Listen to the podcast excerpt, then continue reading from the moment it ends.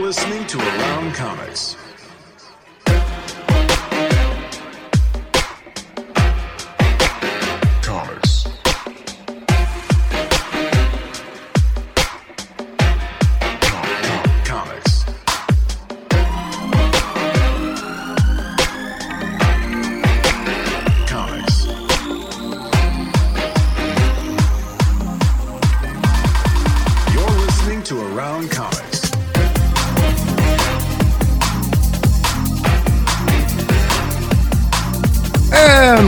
Welcome back to another episode of Around Comics. I'm Brian Salazar. With me is Christopher Neeson or Ted Lasso. As Ted would say, keep calm and get fired up. My Ted. Lasso. Everybody's finding Ted Lasso? Lasso now. It's uh, it's it's it's the uh, to me Ted Lasso is the it's this year's uh, Schitt's Creek. It's like the uh, the the late blooming Yeah. uh, show that everybody's kind of coming around to now. It is, yeah. It's uh, it's a show that actually, Sal, it made me want to be a better person. Do you know? Do you know who turned me on? You will not believe. I will give you three guesses. Uh, who turned? And you know this person who turned me on to, to Ted Lasso. Andy Huck, No, Eddie Garcia, no, Jerry Garcia. yes, no, no, no, not Jerry Garcia. Am I in the ballpark? Stu. Oh, you believe that? Yeah, it's, he he, he loved it, and he made, yeah. he's like, you have to watch it. It's so good. It's such a it's such a heartwarming you know story. Blah blah blah. I'm like, okay, I'll check it out. it is. And, uh, I, I can, yeah. It's, I can, I can absolutely see that. But I, But I, it is, I- it is the, it is the warm. It is the hot cup of brown liquid that I need to curl up to and enjoy. I, I see. Here's my pro. I, I did enjoy it. uh, Don't get me wrong. It was very fun and funny. It's and, cute. and It's really it's cute. cute. It's very cute. It's very sweet. He's a lovable character, and and uh Sudeikis, right? That's his name, Andy Sudeikis. Sudeikis. He's ter- he is so good, but I like him so much when he's kind of a dick. Oh, You know- have you have you watched the original NBC spots that that spun out of? I don't know. I don't think so. So you know the how that originated, right? I have no idea. I just watched it on. When look it up on YouTube, when NBC Sports got the rights to play Premier League soccer games here in the US, they did this series of of Jason Sudeikis spots as this fictional character Ted Lasso who was a football coach that was hired to go and coach a or manage a, a Premier League soccer club and in the spots he's even more clueless and a little bit of a dick. See, I like Jason Sudeikis when he's Yeah. kind of a dick. Well, Yeah. well, I don't remember the movie he did. Um, uh, it's like it's a family name. It's it's it's him and uh, Rachel from Friends and uh, Oh, is it uh, not Bad Bosses? Was it Bad Bosses? No, that was another one. I like him in that, but th- this is the one where he's he's basically kind of a dirtbag, and he he's a low level drug dealer, but then he ends up having to like drive a, a minivan or a, a Winnebago to Mexico Oh, to pick up yeah. drugs, and and he's just such a piece of shit asshole in that, but Yeah. trying to be the dad, it- it's just such a great you know Yeah. dichotomy that he pulls off. He's just so good at like he's so good at being that sort of dad figure, but with an edge. Like, Yeah. if they were going to redo, you know, Christmas Vacation, which they did and it failed miserably, it should have been him. Like Yeah, he should have been that character. Because yeah, Chevy Chase could play the the lovable dad guy, but also someone that can wake up having snorted cocaine off of a stripper's ass. Absolutely. and that's yeah, I think Sudeikis is kind of, and that was the only thing with Ted Lasso was like he was he was so sweet, you know what I mean, and so you know, sort of like And positive and, and character. No, he never he never went bad. He never broke bad. That character is is a is a straight line from from from A to Z, and and uh, actually, and we'll get on to comics talk. But if you're out there and you need just something a little uplifting at the end of what has been a, a difficult year for a lot of people, it's it's really cute. It's really, as I described, it's the fucking ray of sunshine that we all need in our life right now. uh, but Apple picked it up not for uh, season, not just season two, but season two and three. So it's got at least Oh, two more nice. seasons coming. So fun stuff. Yeah. Good, good, good. Uh, speaking of TV, and we're waiting for for Tom to to get his kids put down or down. To Uh, put his kids down. He's putting his kids down. Um, uh, Pennyworth, uh, season two. I have not. Uh, I have not uh, jumped on that yet. I have to. I have to resubscribe to Re-up your Epix. Epix. yeah, because I I watched that and I'm like, there's nothing else on that channel I want to watch. Yeah. I'm just gonna drop it and I'll I'll go back when Pennyworth is is back. And um, I will do this. It is good because it's Pennyworth. Um, London way different than any sort of DC or Batman canon that uh, I've ever read or seen before. They really, um, I mean, they have they're completely off book right now, which is is very. I'm fine with that. I, I it was I, like I said, the first season. The only thing that disappointed me is that they actually like had any connection to Batman. I didn't need it to like really be connected to Batman in any way. I was saying with like the Joker, like I said the same thing about the Joker movie. Like the fact that they said Gotham hmm was disappointing. Like it didn't need to ever be said in that movie, and it you know it was just. I Like, think the only passing glance at it is that it's you know Thomas and Martha Wayne, and the interesting thing about that is that you just know that eventually they do get together, and you know that eventually Alfred does go back with them to America, and so Right. that- it's whatever it's leading up to with that. But uh, but in this, it's like London is is absolutely fractured in no way that that is is you know historically accurate. It is Well, they they had. I mean, they had uh, laid that groundwork in Yeah. the first season of just like this is an alternate reality. This is an alternate history. It's not. It's Mhm. not. You know, historically correct. Which Yeah. yeah. you know, it's, well, this one the the Batman verse. It shouldn't really be. Well, it's it's very very you know Berlin. You know, it's very it's it's very Germany 1930s where the fascists are are by military force taking over England, and so that's the world that you know that has evolved from the last episode. You picked this up like in the first five minutes, so it's yeah, it's good. It's going to be an interesting season. So Did you ever watch um, uh, Man in the High Castle?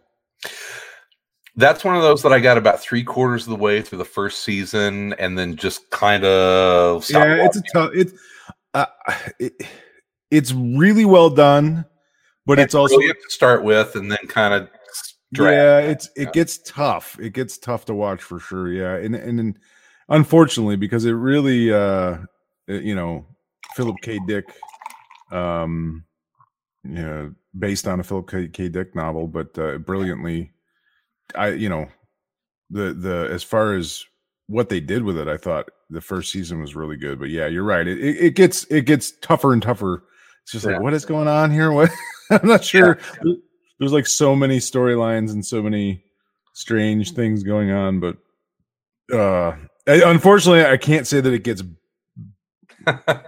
better or easier you know and I know people that love that show, and it's. I mean, it should. I mean, I should love that show. right It's alternate, alternate reality where the Nazis win, and and it's freedom fighters in in the U.S. because U.S. you're a german fascist and You- that's what you I- hope if only against fascism. Uh, no, but then the whole Zapruder film and maybe an alternate, you know, reality out there where you know things, you know, didn't happen that way. Blah blah. Yeah, it was- Zapruder yeah. film huh? It Isn't that- the- no no no Zapruder film was the Kennedy assassination that's much later Isn't in that history isn't that part of Man in the High Castle? Is that they find that film? Well, they find a film. The Man in the High Castle is is is who is making uh is releasing these films from Yeah. the but it's not the Zapruder. Um Well, I thought the Zapruder- Zapruder film was part of that. No It's been like five years since I watched the first season. I thought that was one of the Uh. films that they that they found or that she found or something. No, she finds the first one is is like showing that it's showing our reality where Oh, uh, where I we didn't won know the war. the Kennedy assassination or not. I don't think so. I don't. I don't remember that part. That being part of it. I think you're. I think you're confusing that with the other with the Stephen King. Did you watch that? The Stephen King. Twenty one sixty three. Yeah, Yeah, maybe. which is really good. Yeah, that's Franco, right? It is. Yeah. Okay. Um. But yeah, good stuff. Anyway. Yeah, yeah. I'm taking notes, and I swear to God, I'm going to send show notes this week. So I have a question for you. I was. I was. I know we don't really. Oh, here's. We got Tom. Tom. Transient Tom. All right, Tom. We're done talking about Transmet. We're good. Oh no! Good night, and we'll be back next week in. no, I have a question. So I was just going to ask Chris a question, but you're here too, so I'll ask you too. I know we don't really talk about comic book news that much, but I I read this, you know, and and I get it that comic book websites are, you know, just like any other sort of media website where they're just trying to get people to click on stuff. Get them clicks. Yeah, but there was this weird article I read today. I think it was like CBR or something, and it was about how because of Warner Brothers announcing um, that in 2021, like all their stuff is going to be on HBO Max, Mm. that they finally have like the leg up on the MCU and the MC universe, and and how they're they're they're trying to poise themselves to be the king of the superhero genre. And my thing was just like, is that even a reality? Like, as far as like, do, does anyone at Warner Brothers even give a shit about that? Like, that's to just that- like a fan, yeah. right? Like, it's Yeah. just such a silly like fan. No. You know, there's this competition. I mean, Warner Brothers just cares if you're buying their fucking movies. They don't, you know, like They're like, ah, MCU. Yeah. We have to- we gotta beat those guys. yeah, right. Oh, that is oh, ticket sales. It's just Oh. such an.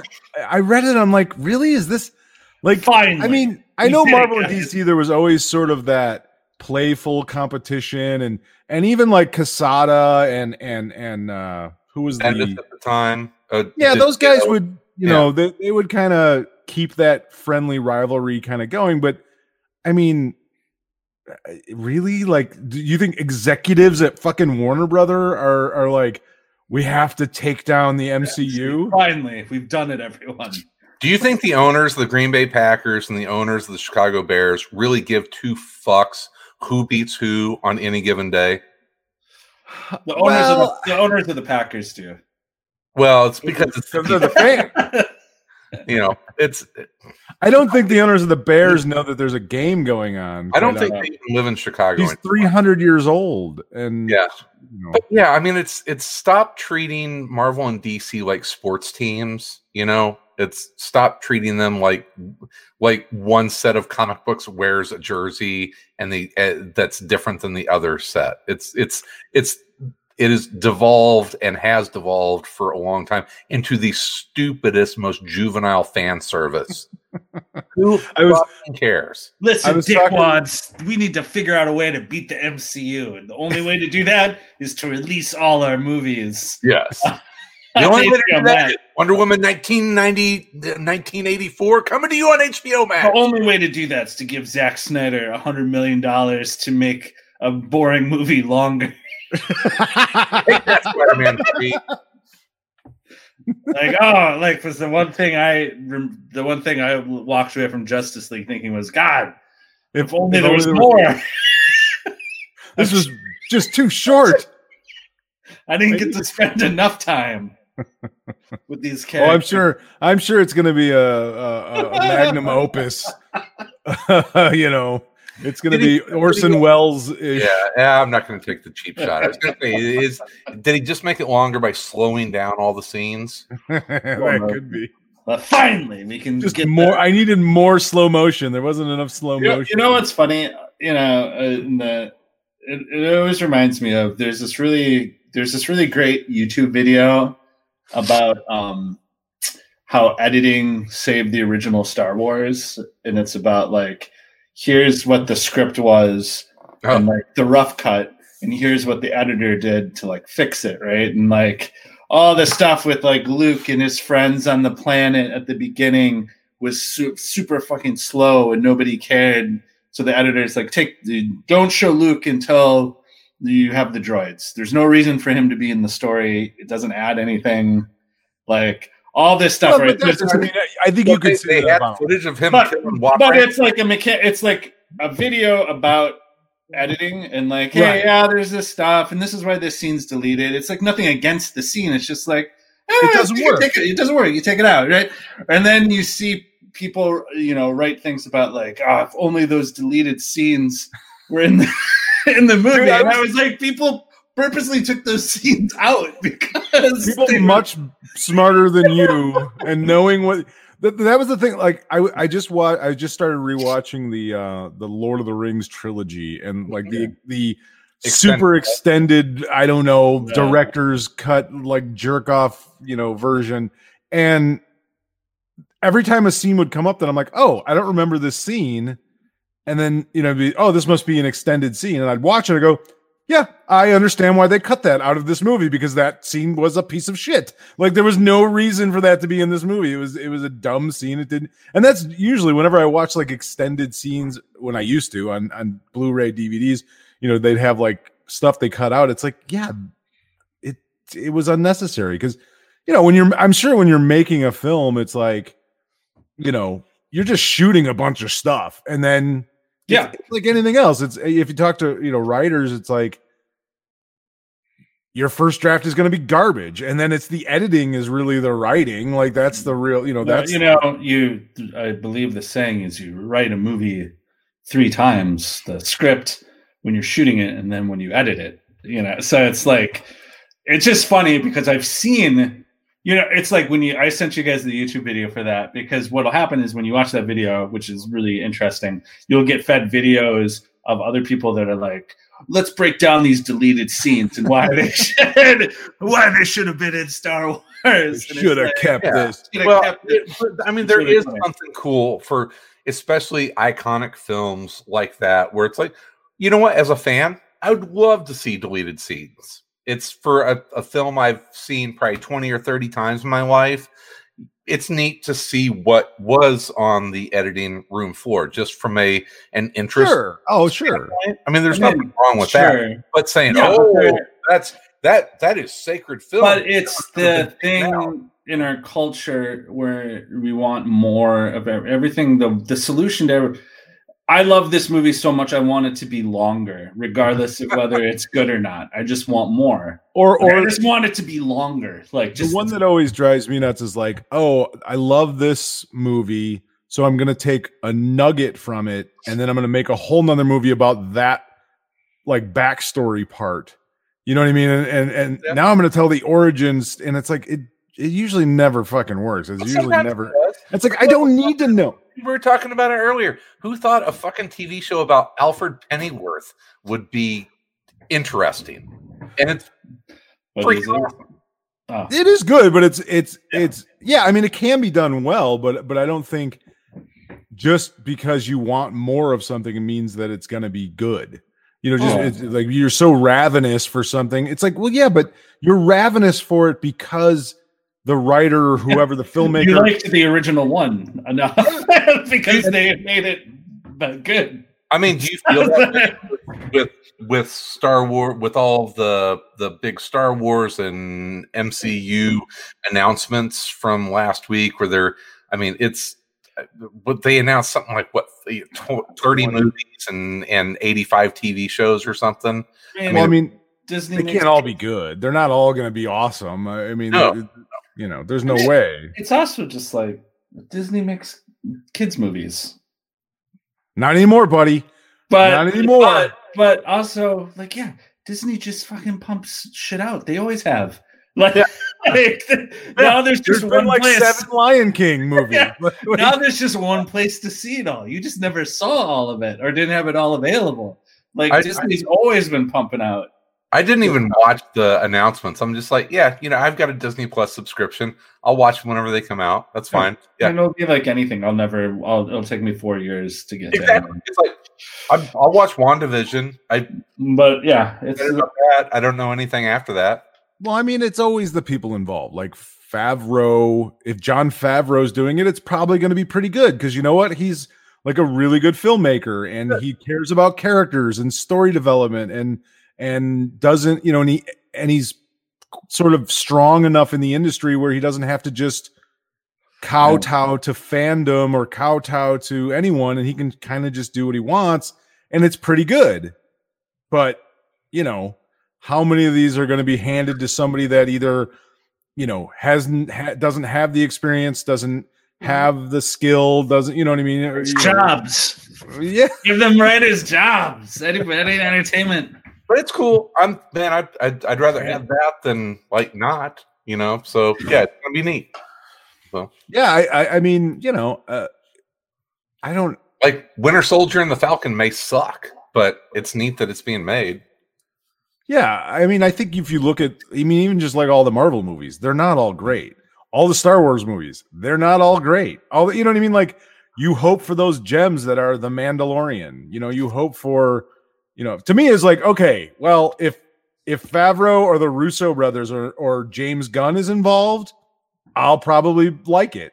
If Mhm. it's you know some you know director i'd never heard of that came off of like you know videos and uh, some independent film it might suck because they don't know what the fuck they're doing and they're handed something you know for reasons other than you know skill and and ability. I don't know. And and so i don't know who who, who knows we have a we have a comment from Neil Johnson in regards to all this. He says I like that the Coen brothers director's cut of Blood Simple was shorter. I didn't know that. That's good. I like that. That is good. Yeah. Why? because they fucking know what they're doing. yeah. That's a that's a very Coen brothers thing. Yeah, that's awesome. Like actually, we would have taken. We would take this out. Yeah. We No, would've- we would've- moving forever. God, I was watching uh uh the Ballad of Buster Scruggs again. Yeah. And and Andy Parks uh mentioned it like when that first came out. He's like, How did that movie not win or get nominated for anything? Like it is so fucking good. Every one of those stories is so goddamn good and well done. And it's like, how did it it didn't get nominated for anything? And like It's Netflix. nobody even paid attention to it. It was it was so good. It's Netflix. I guess. I don't know. Yeah. We were actually uh, uh, having a meeting today at work, and we're in the conference room, and someone uh, w- uh, on one of the monitors there was a like a Fargo uh, preview on we're, as we're trying to hook a computer up to it, and then someone uh, uh, mentioned uh, Raising Arizona, and one of our sales guys like, "Oh, I've never seen Raising Arizona," and you heard like four people go, "What the Yeah. hell? You've never seen Raising Arizona? What's wrong with you?" Yeah. Uh well, I mean, I can understand that. That that's you know, He was younger. for well, yeah, that or just like Yeah. I, I think I think Coen brothers are niche to a certain degree. It's big niche. I mean, some of their films have become hugely popular, obviously, Yeah. but I think you know, What's your favorite Coen Brothers film? uh, shit, I don't know. I'd have to think about it. Um, Big I mean, I'll- Lebowski, Yeah, I was gonna say probably Big Lebowski. probably Big Lebowski. It's it's. So I'm not good. gonna It's- pretend. I'm not gonna pretend that it's. All I not- mean, I, I like other ones. I but- want to say Barton Fink and act like a, an, an intellectual, but yeah, it's it's Big Love. Big Lebowski, like pound for pound, has more jokes in it. It- it- like it's incredible. I mean, it's it's Fucking and nihilist. it's- yeah, Yeah, it's a great movie. uh, yeah, probably probably Lebowski. Are they making any of the uh, Disney stuff? The Coen Brothers. I wish. I hope they're making. I want a Coen Brothers Fantastic Four movie. That's what I've got a toe around here, by the way. you have a toe. You, I have a, you need a toe. I don't even know all the Coen Brothers movies. Let's see. Let a me. toe? I can get you a toe. I can get you a toe this afternoon. Fucking amateurs, dude. I I got a buddy of mine that will be on a chat, and it will inevitably break down into nothing but we're we're literally communicating in Big Lebowski quotes. It's just back and forth. There's like no other communication going on. Everything just it just becomes uh Big Lebowski jokes. But, It can't. It's um, its language. It's brilliant. I Uh, do. I do love No Country for Old Men. it's great. Mhm. I mean, all their movies are good. Come on. Well, Lebowski's what about twenty three years old? 1998. You know what else came out in nineteen ninety eight? Oh, hey, good segue. Metropolitan. That was a good segue, Chris. Nicely done, my friend. So Very it's, nice. uh, I actually I, I went back into the long boxes and found my found my trade, which doesn't it yeah it does have a number one on it. Mm-hmm. Um, so this is Sal's Now- Is Huh? that the first? Is that the first trade or the second trade of the? I mean, is that the Yeah. first printing or the second printing? The first printing of the trade was only three issues. So this would this is one through six. That would be the second edition of the trades. Second edition. So yes, we're talking about the first three issues on this one. We're talking about the first six. I read the first six. Okay, I was gonna say I may have over prepared. No, that's fine. I read the first six. But yeah, it's it's I've got I may have the the original one, which they may not even call them trades then, but it was the first the first story arc, which was three issues. The Right. back street. Yeah, it's a weird. I mean, it's a weird. Like you have a, a very clearly defined story arc in the first three issues, Mm-hmm. and then it kind of breaks into these individual issues. There's there's still something going on, you know, like an overarching narrative, but they're really one and done's each one, kind of. Um, with it. Uh, Yeah. So why, why why did you pick Transmet? why did I pick it? Yeah. Uh, well, we had come off, you know, we were we read uh, Tom's pick, which was political, and I just thought um, I hadn't read it in a long time. Um, I remember enjoying it when I read it, and I thought um, it might be, you know, like the Prez was incredibly prophetic, you know, like unbelievably. Uh, Yeah. I thought maybe that this would be as well because you know it's it's a, it's amazing if you go back through science fiction literature whether it's comics or novels or even movies and it's like inevitably you find these connections to to 20 30 40 years later all of a sudden it's like wow these were really uh prophetic they knew you know it's like these writers are able to kind of look at what's going on and, and exaggerate it Harlan and- Ellison. Yeah you know what i mean? And and and, and this is no different. It- i was really shocked. Uh, i i had i'll be honest i completely forgot what the storyline was the first few issues. I had no idea uh going into it. I remembered it once i started reading it but i was like oh wow. I i had no clue that it, it was about transhumanism which is such a strange you know coincidence i- in our this day and age that we're we're sort of dealing with a lot of the same you know conversations um that he touches on now it's it's uh you know different in in in transmet because it's about um humans uh converting to their dna to alien dna and being sort of half Mhm. human half alien wanting to be this new uh new life form just yeah um but i mean i think it's it's an interesting comparison to kind of the the trans uh, rights talk and and conversations that are happening today. Um for people that haven't read this if you haven't read this book basically uh warren ellis has taken um hunter s. Thompson the very famous writer journalist um uh and and sort of created this comic book character spider jerusalem who is in a uh cyberpunk um future uh of of the world um that we live in. And uh he's this sort of very he was a very famous writer for a book he wrote about a politician. Uh he fame sort of um overwhelmed him and he went to live on a mountaintop and just sort of drink and do drugs and get away from everything. And he did that for 5 years but then he finds out that he has a contract for two books that he owes this publisher and so he decides he has to go back into the city because it was really the only place he could write he needed the city um, and the craziness the chaos that the city provided to fuel his imagination to write about it um, and he just couldn't do that anywhere else for whatever reason as much as he hated it in, in a lot of ways, and he despises the city. Although I think I think Spider Jerusalem sort of secretly loves it as well, or at least he parts does. of it, Yeah. the chaos of it.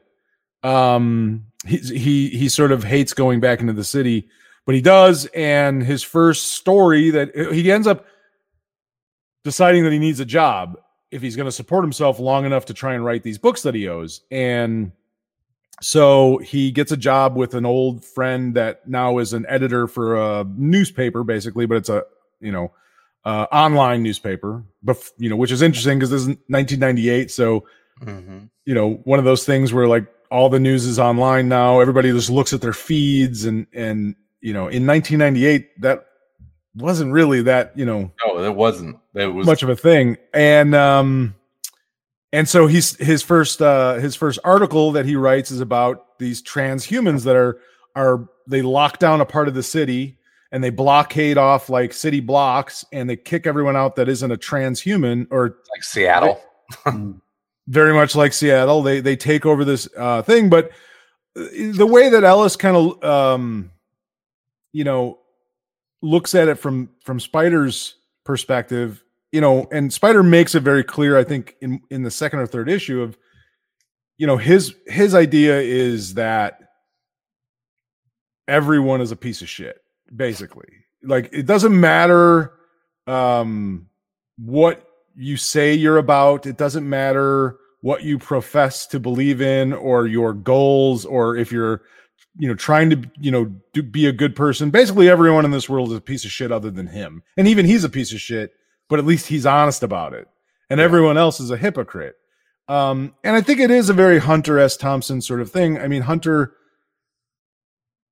you know was very misanthropic he he in a lot of ways hated the world i think and hated the people in it and and hated the way people treated each other um and and i think spider very much is the same way Yeah. um Hunter but he doesn't give anybody a break he doesn't Yeah. you know Hunter had an unrelenting drive to discover the truth.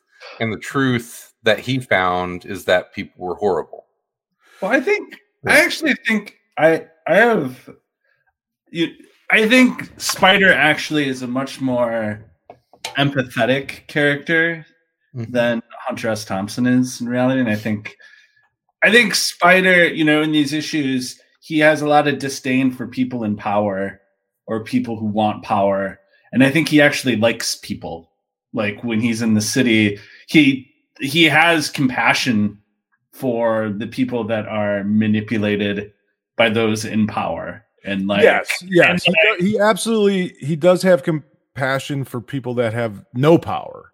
Yeah. So it's like to me it's like a finer line of like he he, he distrusts anybody who seeks power or influence or wants to accumulate it because he believes you know and i think reality tells you that it's often true. People who seek out power and influence usually don't have the greatest um uh, the greatest motives for it right? And i think you know what's interesting too about the book though you know to me i remember when i first read it i thought it was much more hunter s. Thompson than i read this time. I feel like hunter s. Thompson's like the jumping off point because i think there's something really different about the way he treats spider you know like the idea of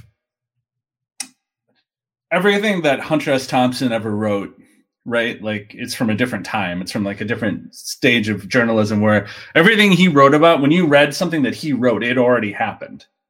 So like what he is talking about you know like my favorite hunter s. Thompson book is fear and loathing on the campaign trail 72 he writes around uh, the, the 1972 election right and even when that book came out at the time that election or it was serialized right so he's telling you about stuff that's already happened right Mhm. and what's different is and what's interesting and like the part of this book that's so um prescient is the idea that spider's telling you like when he's in the middle of the riot and he's telling people what's happening He's live telling streaming. people what's happening right now Yeah. you know like and there's like a subtle difference between those things that i didn't think was a big deal when i first read it because i didn't realize what a difference that was and now that i live in a world right? We live in a world where everything, when events happen, people are telling about it as they happen, right? I'm, Dude, you it- don't have to read the news. You don't have to read about it a week later. Like you you know about it instantaneously, you know? when he first gets into the city, there's a scene where he's just sort of commenting as he's as he's walking from his car to the to the newspaper, and there's a scene where uh, he says a troop of Tuvan throat singers stopping to make uh, steeps music just because they feel like it. Feed site listeners milling around, recording them, saving a few unique minute, minutes for everybody. I'm like, holy shit, that is the reality that we live in right now. Is like, Yeah. you know, eh, before COVID, obviously, of just like people doing stuff spontaneously on the street in New York and 17 people videotaping it Yeah.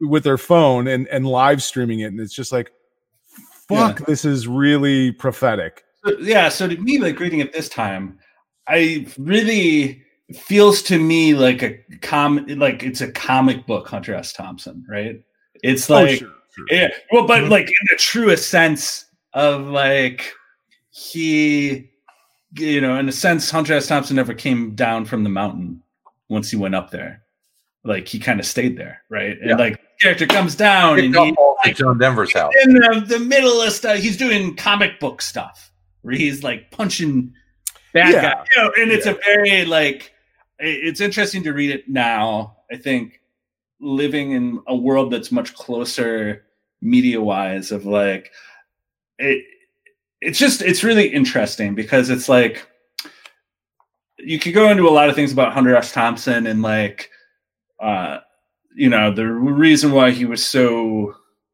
you know so interesting is because you know he came from a time period where journalists told the truth Mhm. right and that was the so somebody who was a journalist who would mix in things that were true fiction, Was- fiction.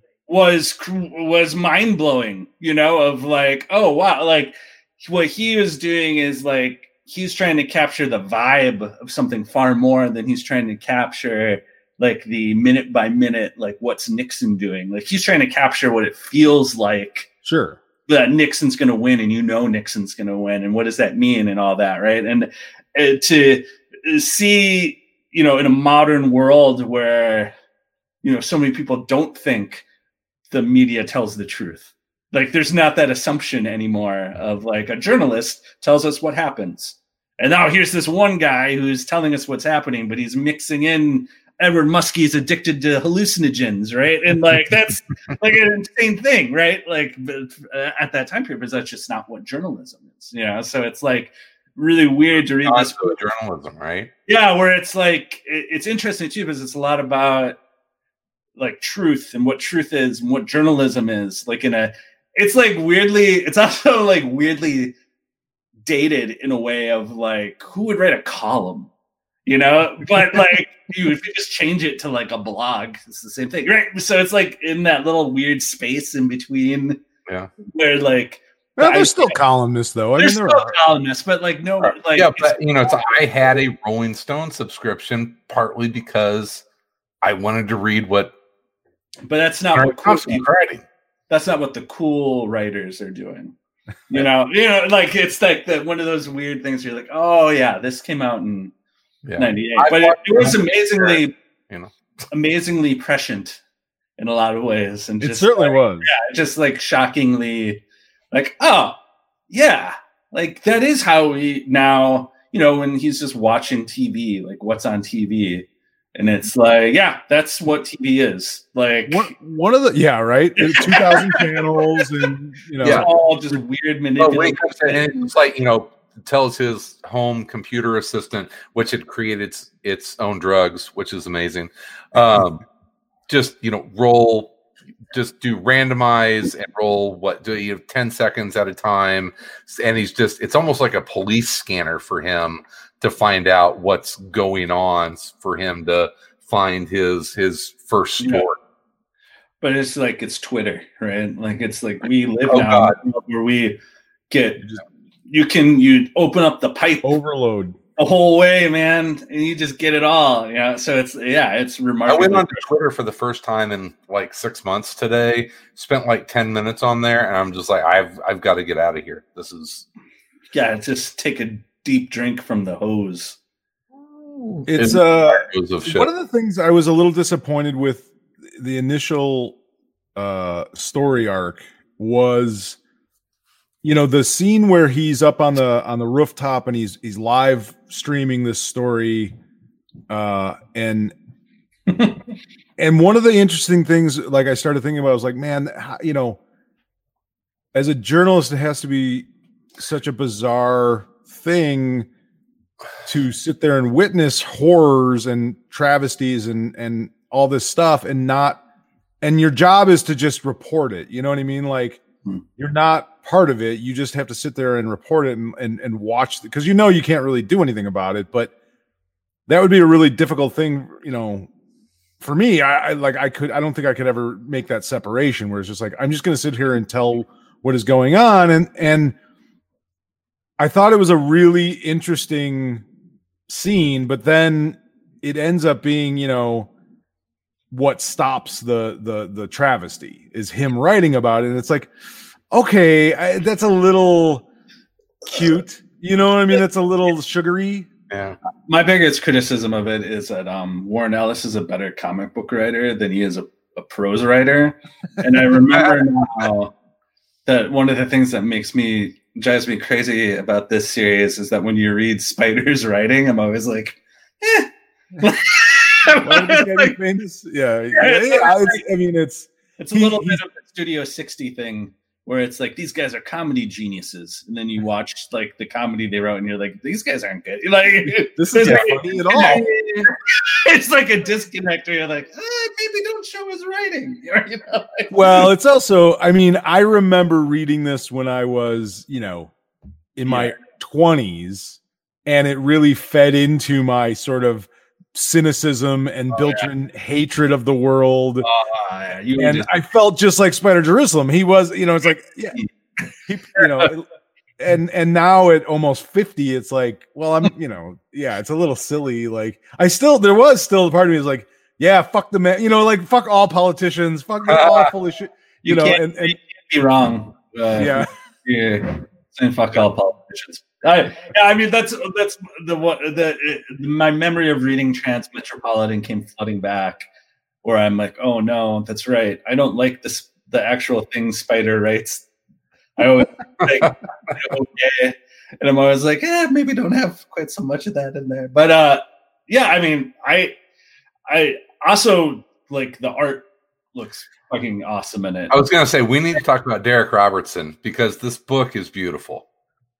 Yeah, I mean, it's kind of got like those '90s touches to it, you Mhm. know. There's like the dialogue boxes and like the way, like the cat, you know, like it's just got those '90s flair to it. But uh, no- so one of the things that I noticed is if you can see on the the the the first three issues are all the black border and then the next three are white bordered so those first three are that total 90s bleed everything to the edge black border i mean that was there was a time whenever everybody was doing that and it was uh, i think was The spawn McFarlane, it was the McFarlane page. yeah, it was Spawn that really kind of did that first. But as whenever I pulled this out, I'm like, oh, this half is black and this is white. And so I guess after like issue three, they abandoned the bleed it all the way to the edge, you know, dark, dark bleed cut on everything. But that goes absolutely to that to that 90s aesthetic you were talking about, Tom.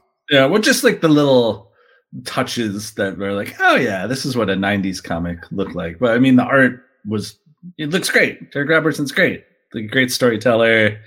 Like the design of things of what the I love looks like. city his city backgrounds are hilarious and i i would love to have seen what a script page looks like and how much like warren ellis would have been you know put this in put that in have references to this or if robertson was just going off on his own because like the signage you know the the litter it's mm-hmm. so many. I mean, little. I mean, even like this this page, which is you know Spider's foreground, and there's all of this garbage and and and That's mess. that's not Darick. I don't think that's Darick Robertson. That's a cover, isn't it? Oh, is that a Bolland? Wait, I think no. that's uh um what's his name? Mark Millar, uh the guy who uh, uh oh, quiet. Quitely. Yeah, Quitely and um uh what's his name from Chicago um did covers too. Um, Darrow. Darrow, yes, Geof Darrow and and quite a young it must have been a very young Quitely. Quite Uh, Yeah, uh, is this Darrow? But you know uh, what I love about this is that you've got all this hyper detailed stuff, which is very Darrow, cigarette butts and whatnot. And then I don't know if you can see it, but the city is through this window, and the city is you know, obviously all like bright and neon lit, but through that window, it's all monochrome. So it puts Spider in the foreground colored and with all of the all of the different bits of of garbage and trash looking out over this monochrome city. And i just thought that was a, a brilliant use of of color and and how they laid that out. So yeah just one of the things that grabbed me. Yeah, the, the you know, you could spend a lot of time just going, you know, especially when he's in the city, you know, just going through the backgrounds and looking at some of the stuff that, you know, he he adds and puts in there to to give you that, you know, dystopian futuristic sort of, you know, Judge Dredd uh cityscape, but um uh I, one of the things I I noticed that I thought was really interesting is you know, they used different inkers from like arc to arc and sometimes pages to or uh, uh, um book to book mhm. issue to issue and i was kind of really amazed at the difference uh, in feel to darick robertson's pencils that some of the inkers gave i was like wow there's a really like like the first three issues are are one way and then like the next the fourth issue is sort of like very it's a lot more fluid it's a lot smoother of line and it's like wow it's a different it's a whole different kind of look Mhm. um, I mean, it all looks great. There, you know what I mean. But but it was just, I it was something I don't generally notice too much. But for whatever reason, I just happened to notice the inking like really kind of changing the art quite a bit in in this. But um, but overall, yeah, man, the, the the art in it is really it really holds up well. Um, especially like I felt like the coloring in the first uh few Holy issues crap, was Dick Giordano helped ink one of these Oh, there you go. Maybe that's who it was. Maybe, Wow. yeah. ma- wow um, I mean, I think it's really great that it still kind of looks like the future. yeah, You right. know what I mean? Like sometimes when you draw the future, like two decades can pass, and it's like, um, that's not the future. Like, you know, it still kind of could be the future. You know, like it's they, it's such an interesting like design aesthetic to it, where it's like, you know, a laptop still looks like a laptop, right? You know, and like right, right. you know, like it's like close enough to our The, world. clo- the clothes are pretty normal, but just weird enough in some Yeah. instances, but but not like so weird that it'd be like, well, nobody's gonna dress like because a lot of times like sci-fi movies. Get Yeah. you know? like, what, at what point do we like stop caring about what we look like? yeah, yeah, we're just you know wearing completely bizarre, you know, uh, clothing, but uh, it's kind of got like a weird. It's got like that perfect timeless future look. You know, Yeah. it's like, oh, yeah, that's what the future looks like. You know, it, that could last forever. Even when, even though his laptop is ridiculously huge, still works. so is his assistant. Why is his assistant so gigantic? It's like, uh, yeah, things are so much smaller. Yeah, you Um, don't so did you guys have it all like? So when I started reading this, and and it was you know the first story arc was all about the transhumans, the transients Mhm. living in that you know part of the city and everything, and and and the way that Spider initially sort of shits all over them, I was like, oh, this you know like there was part of me that was like, oh, this is gonna be this is not going to age well. This is going to be tr- like tr- you know. I, but a then little bit. And then I think he kind of pulls it back into like his disdain for people in power versus Right. people who are just trying to like live, you know, and like feeling sympathy and empathy for people who, you know, are just trying to like survive, you know. yeah, it ended up being more about Fred, the the the, the Messiah, the guy that was you know trying to do it for his own. They didn't hide know. that one with his name too much, did they? but uh yeah it was in it was interesting like i was like oh okay good i don't have to like yeah, I'd be like, but there are a lot of things i mean obviously warren ellis has had some troubles uh of late you know in his own personal life and professional life um and that was the other thing like the whole part when he gets the assistant and sort of the relationship with the assistant this young girl that he's he's sort of mentoring to be a journalist i'm like ooh this could be bad this could here this goes. it, that's one of the weird things of like reading this stuff now and i and when i picked the book i didn't even you know i didn't even really think about it Yeah, Like, the entire time I was just like, "Yep, gonna separate artist from art on this one." So, back to that. Uh Yeah, I mean, I kind of don't remember what ends up happening really. I remember. Oh, yeah. I mean, like, so I'm gonna keep reading that, but uh, yeah, I you know I was I kind of had the same reaction. I was like, uh, where is this gonna go? like? And then it kind of pulls together. I think it's it's a little hard at for it. Kind of takes a couple issues to like kind of hone in on what Spider's philosophy is, right? Because the first issue is kind of just like, what what's he doing? You know, like back on the he's a madman he's just man, you know, like there's no everything there's no like organizing principle to like what the character is about, you know, and that's kind of like where the one-off issues after the first three kind of like even though they're one-offs, they kind of start like building like what he's about, you know, Right. like you know the kicking the money changers out of the temple, you know, or like the you know the all these stories kind of Just- yeah. Jesus, you know uh, sort of start creating like oh this is what this character's about you know like even though it's like a one-off they kind of builds you know the playground that he is. I will say this like I had two reactions to it. One was like, "Oh, I'm going to I'm going to keep reading this." But also two was like about 5 issues, 6 issues is all I can take for a little while. Mhm. Like I can only take so much of Spider's yeah like you know, very sarcastic, very myopic, you know, look at the world and it's like I mean, you know, I love- I love Hunter as exhaust, exhausting as he is. It does get to uh, be exhausting even for a cynic like me like you know I, I at some point i'm just like well you know not everyone is a fucking bastard. Not every and that was the problem i think with hunter s. Thompson too. It- you know it's like i love hunter s. Thompson's work but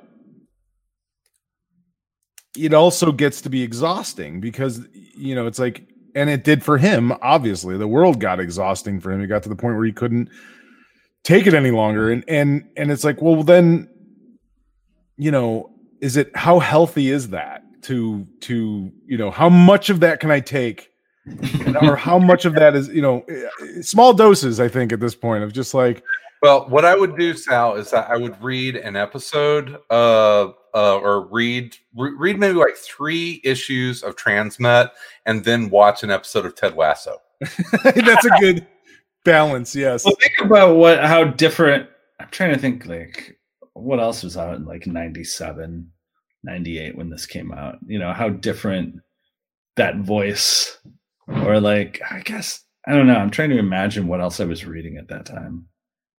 It's hard for me to piece um, yeah i don't know man. Yeah i'm sure it was. I'm sure it was very much i mean who's writing about a journalist in the future? Yeah right yeah. Eh, like it's not clark kent or spider-man yeah, like- the fact that this thing ran for however many issues it went is kind of amazing just it's You know. interesting. Yeah i'm gonna keep lucky i'm gonna keep reading.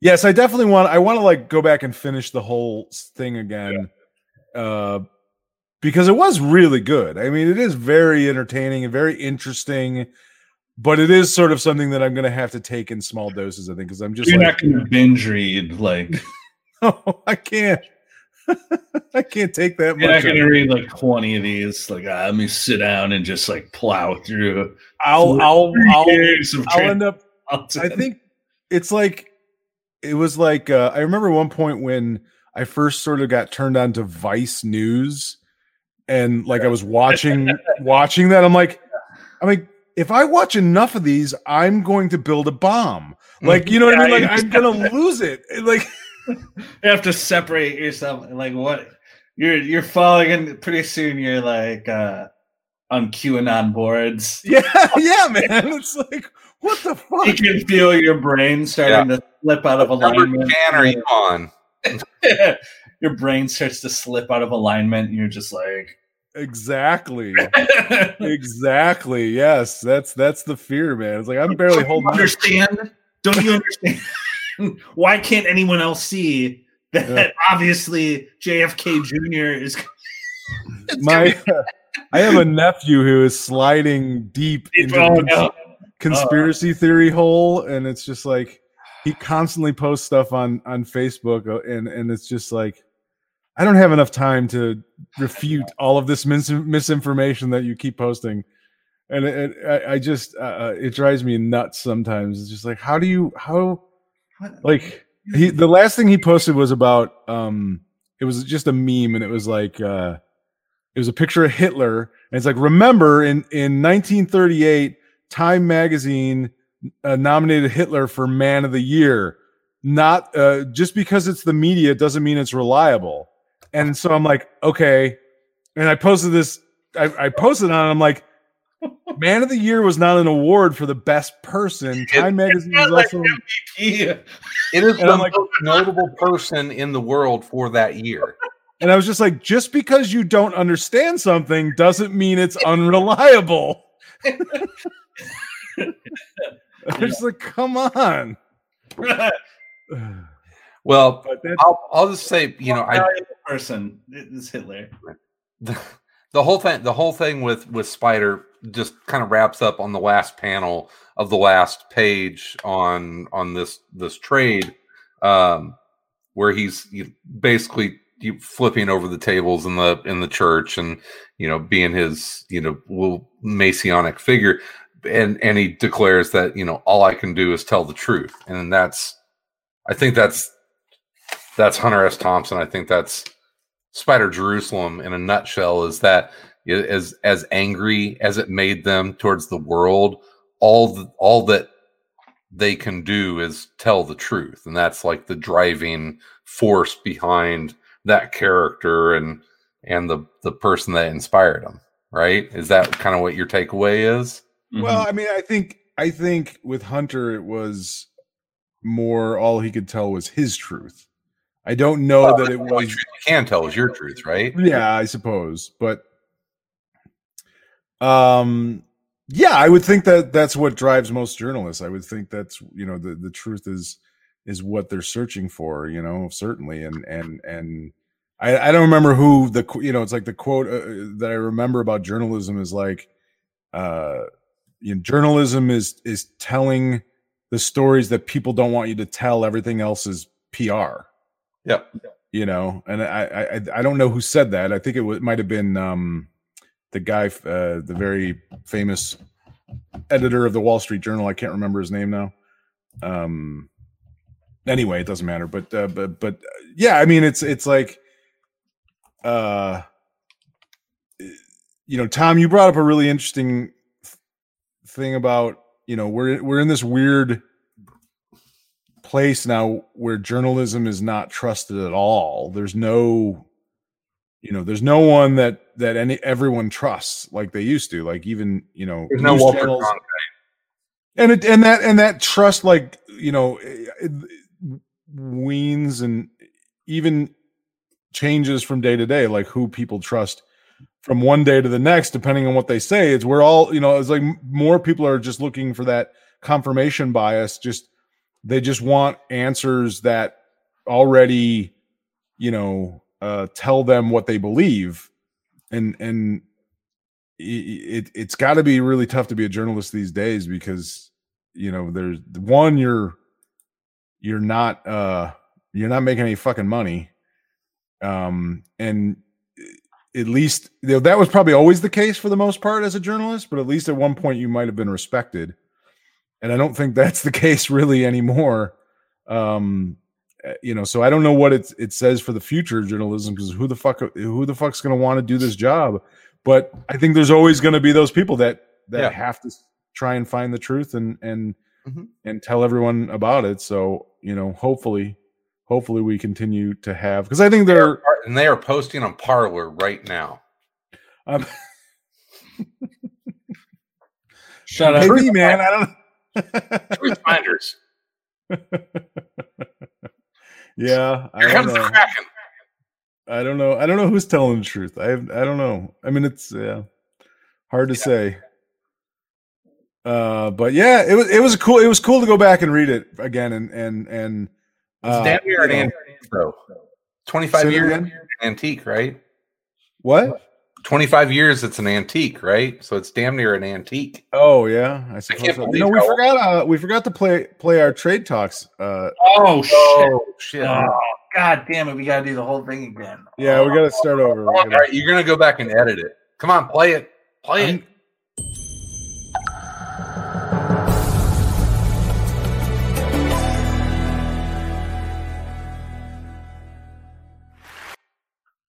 Books worth reading about every time.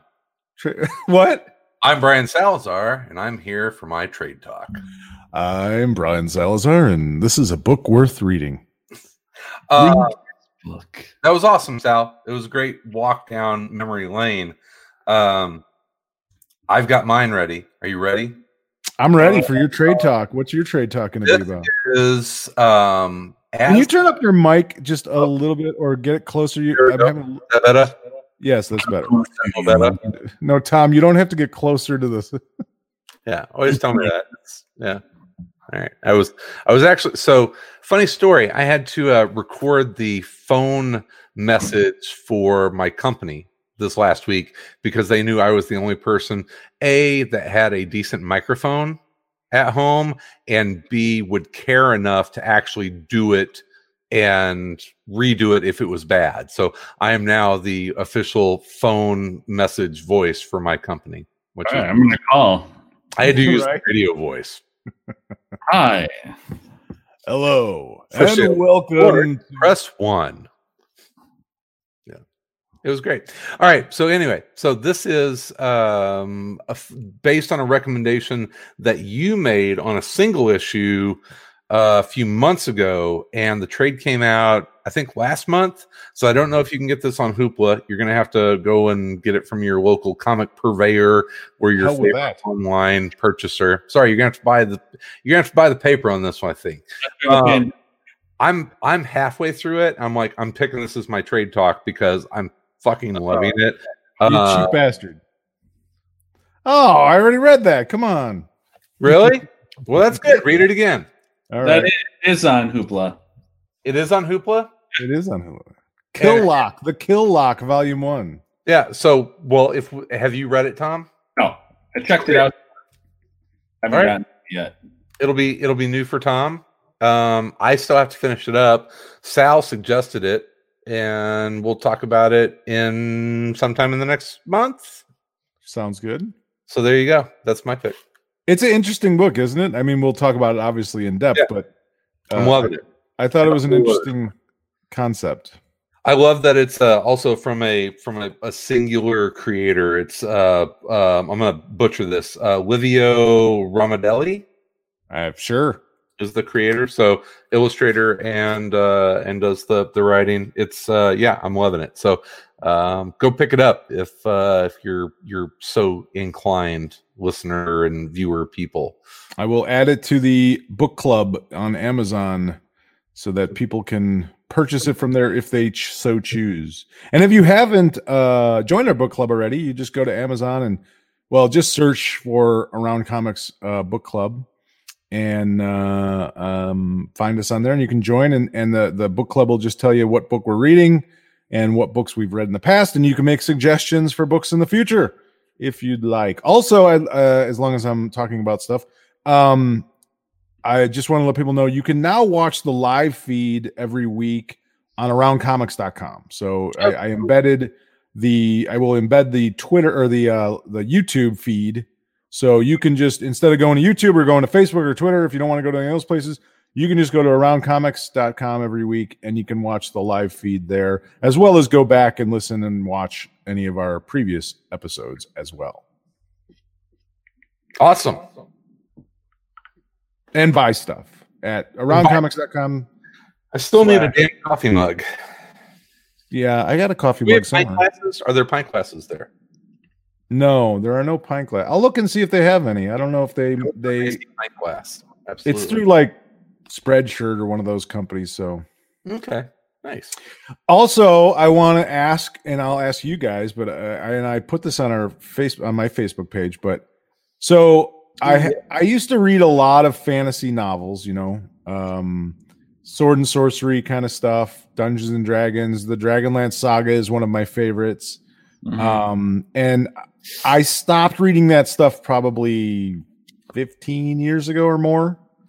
Haven't really read much. So I'm looking for suggestions for stuff, newer stuff. I don't really want to go back necessarily to older stuff. I'd rather, I'd prefer to read, you know, maybe stuff that's been published in the last five years or more or, or less. Um, I did read Green Game of Thrones. Um, But- and stuff. Yeah.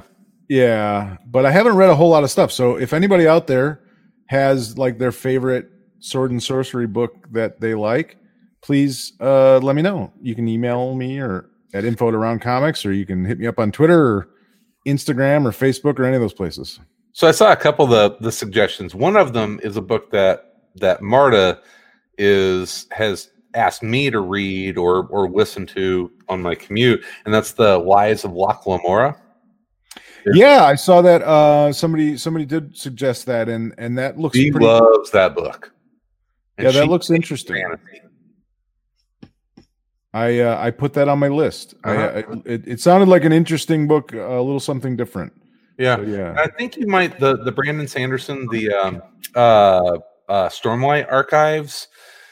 I think there's going to be like seven or eight of them, and I think the, 10. 10. huh?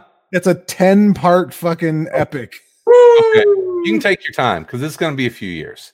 Yeah, he- he's going to George R. R. Martin it and never finish it. No, he's good. He actually puts them out at a, at a decent clip. All right, the the name of the wind. Be careful of that asshole though, because Whoa. we've been waiting for that third book for years now. Oh. Years. Years. What is it with these guys? They just I know, man. announce the trilogy and never fucking finish their books? What Well, the fuck? Shit. Uh, the name of the wind is really good though. It's that's another one that Marta. Well, I'm not starting any fucking series that isn't finished because I ain't going to fucking get two books into something. Have and you then- heard of Tolkien? around. have I heard of what? Tolkien. Yes, I've heard of Tolkien. Yes. I hear they're pretty good. Yeah, Uh, no, not really. Not really. They're kind of overwritten. I think you might like uh, the Lies of Locke Some Tom Bombadil, just I don't, I don't know who that is. I'm not- Lord of the Rings. It's just How like did he not show up in the extended cut? this weird ass character. He's just like a singing giant. yeah, uh, and you learn his entire life history and his cousins and Yeah, every- everything about him you could possibly never want to know. huge section. when they, I remember when they announced that they were making Peter Jackson was making Lord of the Rings, and I was like, are they gonna have the Tom Bombadil part in there? Because I like it. How are they gonna do that? And they did not. He just Not even in the not extended. gonna work in a movie. Not gonna work in a movie. They made good choices. They made good choices on that. Yeah. I uh I've been enjoying watching those again. They they really hold up well. Um they're they're very well done uh, for sure and and I don't know uh I'm sure someone will come around and do them again at some point in time but um Oh God, no! I Zack think Snyder I want the Zack Snyder cut of the Lord of the Rings trilogy. I, you know, I'll honestly say I don't think that anyone will ever in our lifetime will we'll try and tackle the the Lord of the. I think that's like a once and and out thing. That's a big lift. Well, they're supposedly aren't they doing a show? I thought someone was doing a show. doing- is, is are they doing the the Silmarillion? I hope not. Oh God, That's a horrible book. boring as book. Boring. Yeah, It will be the most boring TV show of all time. It's Think of the most boring history book you've read, and then uh, read it instead of the Silmarillion. and be like, also, it's fake. That's what- it's like, oh fuck. It's like a textbook. I remember Yeah. trying to read that, and I was like, I. I Well, he was a linguist. I mean, he was he, he was more interested in like you know Yeah. creating languages and the Or, like- history of the. Like I say, even Lord of the Rings, The Hobbit is the only one that's not like Whew. Yeah. incredibly overwritten. Like you know, like Lord of the Rings is a fucking you know you Well, could yeah. cut out half of that fucking book. I don't need to know. It's an epic. all, Yeah, Jesus, It's an epic, baby. it is. It's a saga. It is not uh, bound by conventional our conventional media platforms. no. It's like this is a. f- I'm gonna rate everything. It's all. Well, I mean, you could like if Netflix was going to make a show out of Lord of the Rings, they would just make it 700 episodes. There's plenty of material. Though surprisingly, they somehow made the Hobbit too long. yeah, right. It's like oh, one man. one one fucking movie, people. One movie. It did not need to be. Not that long It did not need to be three movies. It's, like- it's not a complicated book. It's No, not. they're trying to Or cash. go in. mountain, kill dragon. Yay! Find ring. It's one movie. It's one movie. Well, I think I think a lot of I think a lot of going back to the sword and sorcery books, like fantasy novels, it's the same thing. Like everybody thinks they have to write a trilogy. Like I haven't. There's rarely. I, I've been going on Amazon looking up books in the genre, and it's like everything is part one of the epic saga. It's like Thank Tolkien for that and Dragonlance. yeah, yeah. It's like can anyone just write a fucking book? I don't. You know, it's like you have No. to. It just you Three can't even. baby. How else are you gonna get Spider down from the mountain? I, I suppose. I suppose. Hmm, All Three right. buck deal. I don't know. I don't know. I don't know. Yeah. I don't know what it is. I don't know what it is about right these fucking writers. Yeah. But try uh yeah, why Locke Lamora? I think that's gonna be the next one I I I tackle after a promised land. All right. Well, I'm working. I'm I'm working my way through at least the first. I went back to Lord of the Ring or uh not Lord of the Rings. Uh Dragonlance? Dragonlance. Really? Yeah, I started reading the first the the first book again. How do those hold up? Uh, extremely well. Extremely Really? well. Well, I mean, it's fantasy, dude. It's not like it's going to be. It's not. You know what I mean? Like you're not going to have it sort of be dated. Yeah, you know, Um, I tried to go back and read the uh the Elric books. I never liked those. Uh, but I there if there was. I mean, there was definitely parts. the The funny thing was, like the first part of it, I really enjoy. I love like meeting those characters, and they go to the end of the last home, and then they get you know this whole adventure sort of pops up on them and everything, and it's very, you know, it's very fun and and it's you know, it's it's enough character stuff that you get to know these characters and they have a backstory and a history and everything. But then all of a sudden it gets to this one chapter and I start reading and I'm like, I'm like, this feels like someone else wrote this.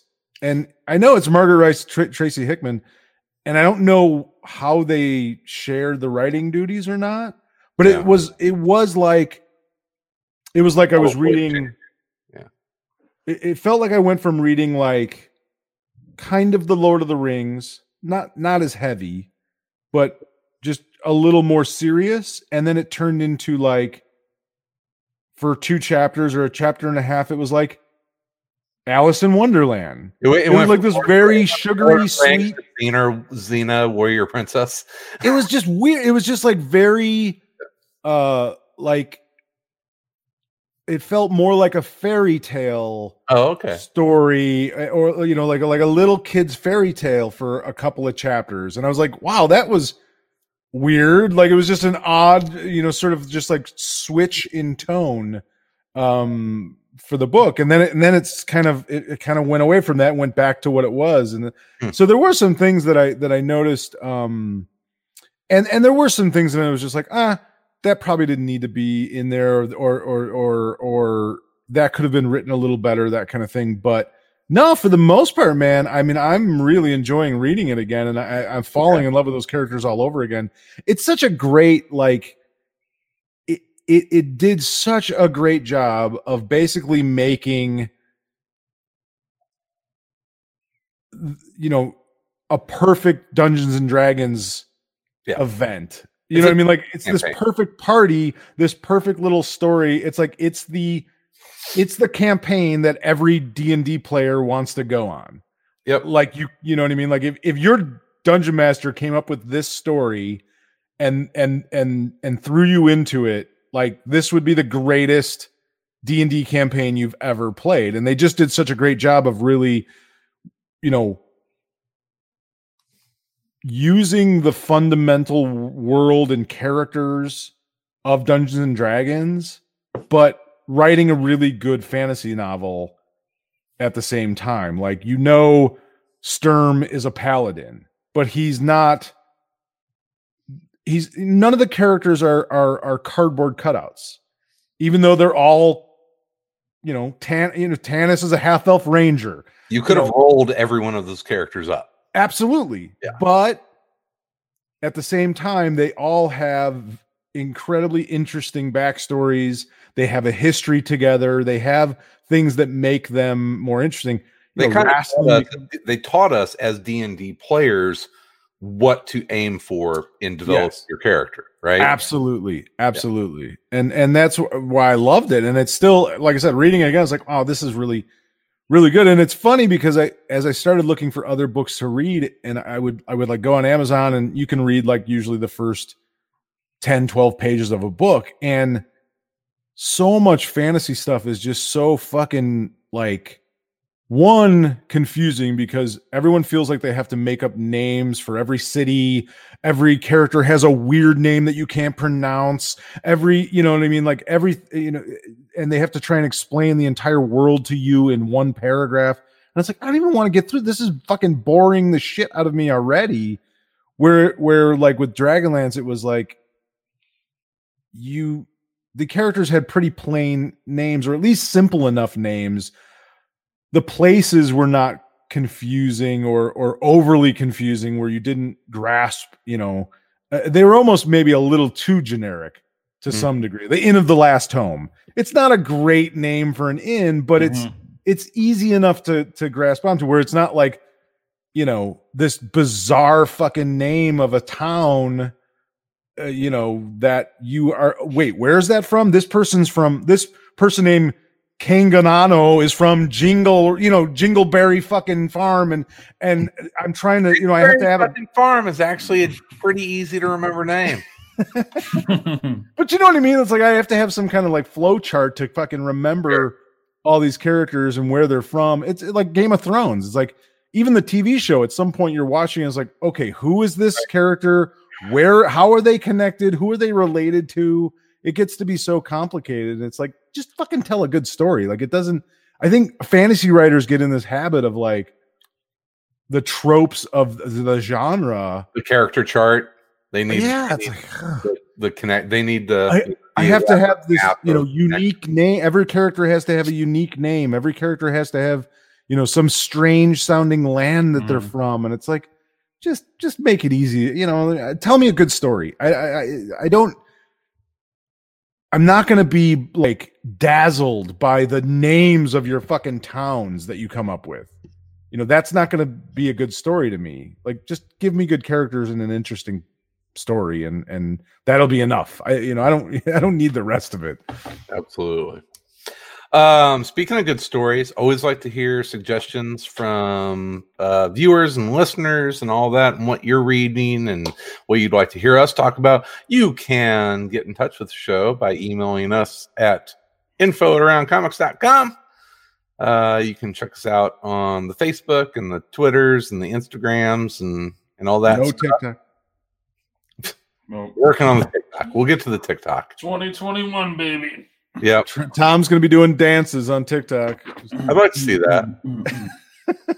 Uh, remember, if you are watching the show, you can listen to it by uh, subscribing through your favorite podcast catcher. If you're listening to this and you'd like to watch it, you can watch it at aroundcomics.com or YouTube.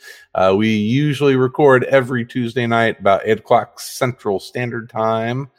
And uh, and that's all I got. It's uh, I'm looking forward to reading some comics over a long weekend here and getting back with you guys here before Christmas. And I uh, got, I got five more days of work this year. oh, Congratulations. I'm off the rest of the year. It's going to be Yeah. nice. I'm just trying to I'm just trying to claw through, man. I may not have to go to Janesville for the rest of the year, which would be glorious. But it would, it's but we but we do have a potluck next Tuesday. Uh, rolling the dice on that one. Um, so um, so we'll see if I'm done done at work or not. So Well, yeah, I don't know what I don't think we're doing anything uh as far as I know for any kind of Christmas stuff. So I won't be there anyway because I got to work this week and Monday, and I'm done, and I'm going back nice, nice. 2021. But Tom, I'm done till Tom, Tom works all the time. I'm working all the time, baby. Tom Yeah. works when I'm he's working right now. sleeping. He's working when he's sleeping. I He's working. sleep. I just like sit back like this with my eyes open. Oh, speaking of fantasy, you know, I am I'm I'm getting into the Shadow of War a little bit deeper. The game gets interesting about like 10 hours into the gameplay, which pisses me off a little bit. Hey, Tom, you you kind of look a little bit like Spider in the in the beginning, the man on the mountain. If you I grew up, haven't my beard in a while. That's fucking long. oh, you, gotta know what? I into don't, those crazy showers. You know, not to not to jump back in the book, but hmm Can you guys remember any other book that that introduces a character and then completely changes what he looks like? Like 10 pages in? Like I don't remember a, a book like isn't that kind of a weird like he he shows It you this weird. character and then Yeah. completely different look. He gets rid of all his hair, he's covered in tattoos, he's wearing a suit like what a bizarre sort of you I know, think that was the transformation of, you know, he, well, he's back in the city now. He's not the mountain. from Tom Bombadil But- to Spider. All right, Tom's tired. Let's let him go. Let's let him all right. enjoy his evening. Um, everyone, have a uh, a, a, a great uh, last weekend before Christmas. Here, uh, we'll be back next Tuesday to chit chat about comics and movies and TV and Tom Bombadil and Tom's beard and and all that stuff. Uh, in the meantime, In between time. we're going to be everywhere. In Head around. around. Ah, ah.